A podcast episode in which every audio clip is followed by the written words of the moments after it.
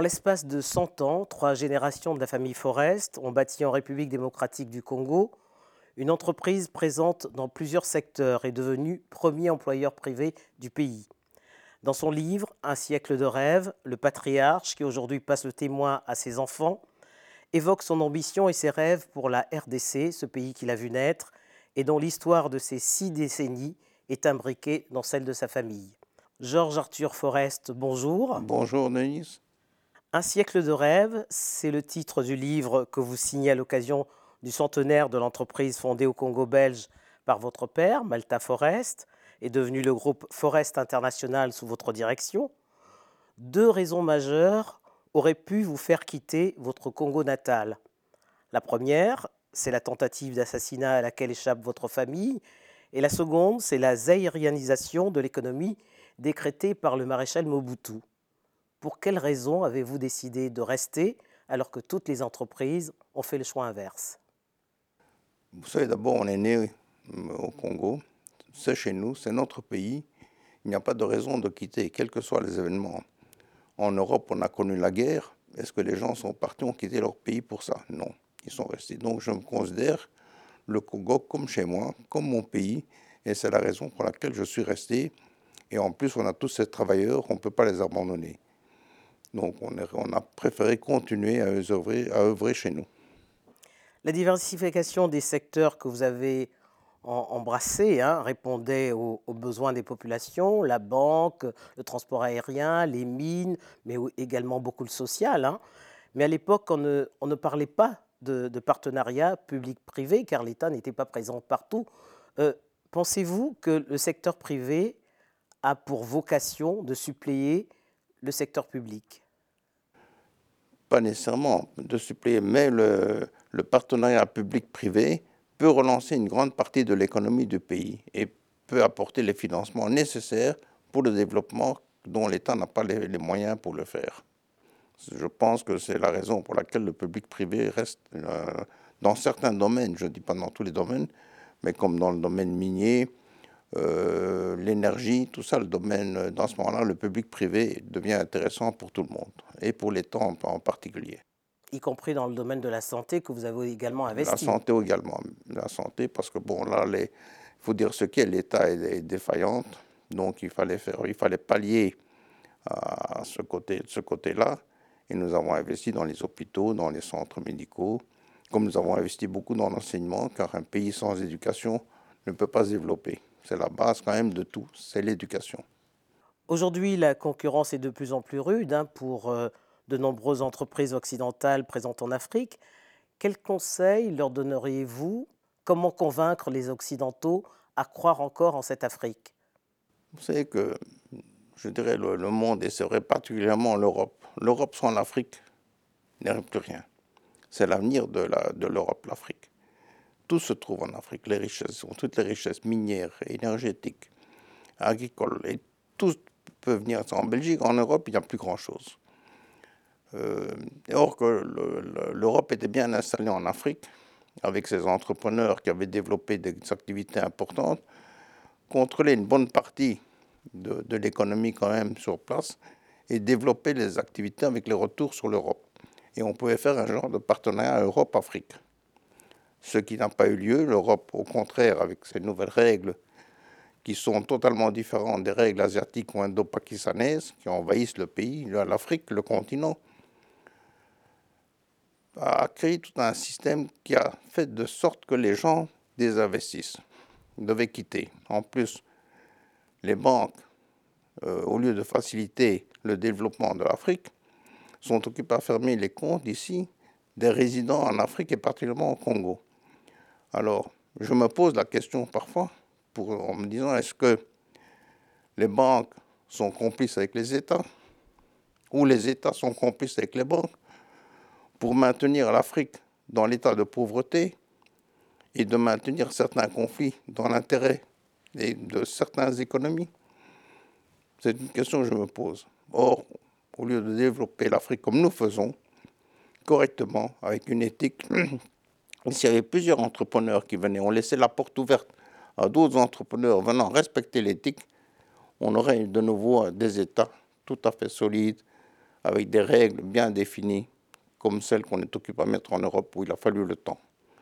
Laissons le temps au temps pour que l'Afrique aussi puisse se mettre en place, en position.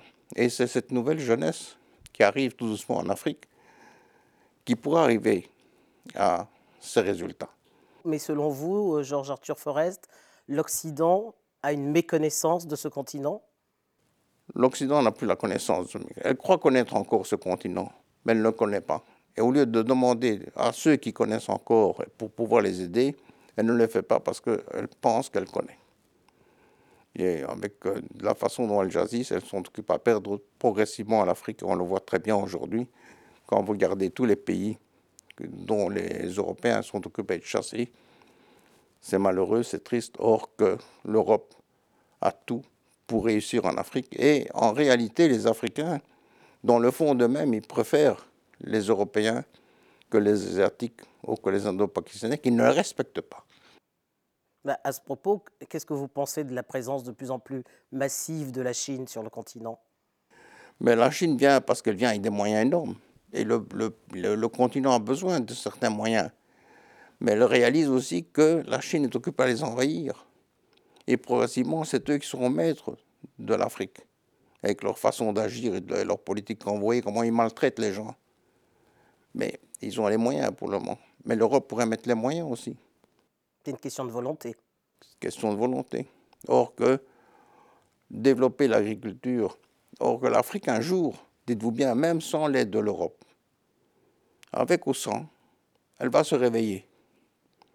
Et l'Afrique va devenir une puissance mondiale économique très forte. Et ce jour-là, l'Europe, qu'est-ce qu'elle va faire? Peut-être dans, dans 50 ans, on aura l'inverse. On va voir les Européens immigrer vers l'Afrique. Peut-être, hein, je veux dire, mais si on continue comme ça, parce que l'Europe s'appauvrit, mais l'Afrique va s'enrichir avec ses moyens qu'elle a, ses terres agricoles, son réseau hydrographique, elle, elle, va développer quelque chose de fabuleux. Alors vous qui avez vu évoluer ce pays, la RDC, depuis son accession à l'indépendance, comment expliquez-vous qu'avec l'énorme potentiel humain, minier, agricole qu'elle possède, elle ne soit pas devenue le moteur de ce continent?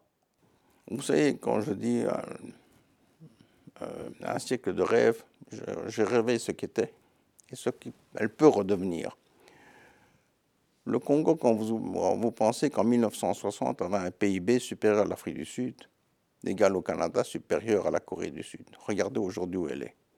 Si elle, si avait continué sur cette lancée, aujourd'hui, elle aurait été la première puissance économique d'Afrique et n'est pas une des puissances économiques mondiales. Malheureusement, c'est les dirigeants qui ont mal mené ce pays. Au lieu de continuer sur cette progression, on a vu les cinq premières années de Mobutu étaient très bonnes. Elle reprenait, et puis il a fait cette zarénisation qui a décapité le pays. Et le pays ne s'est plus jamais redressé depuis cette décapitation. Et puis les autres présidents qui sont venus euh, ont malmené le pays complètement. Alors justement, à propos de ces différents présidents que vous avez connus, hein, depuis le maréchal Mobutu, en passant par le père Kabila, le fils et aujourd'hui euh, Félix Tshisekedi, si vous deviez définir chacun d'entre eux, quel, mot vous choisirez pour les définir, en commençant par Mobutu? Mobutu, quand il a fait la zérénisation, après il a regretté. Il s'est rendu compte qu'il a fait une grande erreur. Et puis il a, il a essayé d'attirer les investisseurs, mais il a laissé les gens travailler dans la paix. Chaque investisseur venait, il pouvait investir du moment qu'il respectait les règles et les lois du pays et les codes des investissements. Le père Kabila était un idéaliste. Je crois qu'il rêvait toujours. C'était vraiment un, révolutionnaire dans, l'esprit. Euh, il, il n'est pas resté longtemps non plus. Le fils, malheureusement, a ouvert les portes aux Chinois, aux Asiatiques, mal conseillés, uniquement dans des intérêts personnels et privés de beaucoup d'autres c'est triste. Félix Tshisekedi est de bonne volonté. Lui-même voudrait faire les choses, mais il avait un entourage qui n'était pas des meilleurs. Il vient de se séparer de pas mal de monde, donc je crois que il se ressaisit et veut réussir euh, où il avait promis de le faire. Et lui-même est de bonne volonté, mais il lui faut une bonne équipe autour de lui, et à ce moment-là, il pourra réussir. Vous êtes, Georges Arthur Forest, un, un sang mêlé aux origines néo-zélandaises par votre père et sud-africaine par votre grand-mère. Vous revendiquez pour vous-même et pour votre famille hein, votre congolité. En plus de la langue que vous maîtrisez très bien, quelles sont les valeurs que vous apporte cette identité congolaise? Mais d'abord, cette multiculture que j'ai, donc en étant de, provenance de Nouvelle-Zélande, de l'Afrique du Sud, européen, euh, africain, j'ai une meilleure ouverture et une meilleure vision de ce qu'on pourrait faire pour l'Afrique. Je vois beaucoup plus, mieux, plus loin et mieux euh, le développement de l'Afrique. Je suis né là, donc forcément que ma nature première est africaine. Et mon objectif est le développement de l'Afrique, certainement, et du Congo, qui est mon pays. Votre livre est aussi une manière de passer euh, le flambeau hein, à vos enfants, comme votre père l'avait fait avec vous-même à part le fait d'avoir voulu être un artiste, quel est votre plus grand regret et quelle est, pour, à vos yeux, votre plus grande réussite? Euh, Regret dans les affaires? Dans tout. dans tout. Regret, c'est de voir le pays où elle est. Donc c'est un pays qui était fabuleux, qui aurait pu devenir très riche. Ma fierté, c'est d'avoir pu euh, toucher à beaucoup de domaines et de réussir beaucoup d'activités industrielles et de créer de l'emploi. Par la création de l'emploi, on a pu participer à la, et contribuer à la diminution de la pauvreté, développer également la, la culture, l'art, parce que quand même la culture et l'art est la première chose d'un dialogue, or que dans le monde, il faut dialoguer pour réussir. Sans dialoguer, on n'arrive nulle part. Le dialogue est aussi, on peut emmener vers la paix. Il n'y a pas un proverbe qui dit que avant de, de, fermer le poing, il faut ouvrir la main pour l'attendre. C'est un proverbe purement africain. Donc, et je crois que c'est ça le dialogue, et c'est pour ça que nous avons fait cette, pousser la culture et, et l'art pour le développement du dialogue. Et un rêve en ce début d'année? Le rêve, c'est de revoir euh, le Congo redevenir une première puissance africaine et elle peut, elle est capable, si elle développe très fort son agriculture. Notre objectif, aujourd'hui, nous avons trois grands pôles, c'est l'industrie, le bâtiment et les ponts et chaussées. Nous avons l'énergie et on développe très fort l'agriculture. Dans l'agriculture, nous avons aujourd'hui quand même plus de 60 000 têtes de bétail sur un million d'hectares. Nous avons 10 000 hectares de maïs. Nous, avons le, nous faisons le soya. Nous commençons le blé. Nous avons une minoterie. Nous avons une biscuiterie qui produit quand même 36 000 tonnes de biscuits par an. Or que notre objectif est de la terre aux produits finis sur place, de ne plus importer. Et essayer d'avoir l'autosuffisance alimentaire pour la RDC. Voilà, l'autosuffisance alimentaire. Mais pour ça, il faudra encore peut-être 100 Georges Forest qui viennent, ou des Congolais aussi qui doivent investir. Et c'est ça que je leur demande, c'est d'investir dans leur pays, dans le pays, dans des domaines agro-industrie qui est d'abord la base de tout, et le futur, parce que le pays aura besoin d'alimentation et le monde entier aura besoin d'alimentation. Georges Arthur Forest, merci. Avec plaisir. Ensemble, construisons l'avenir.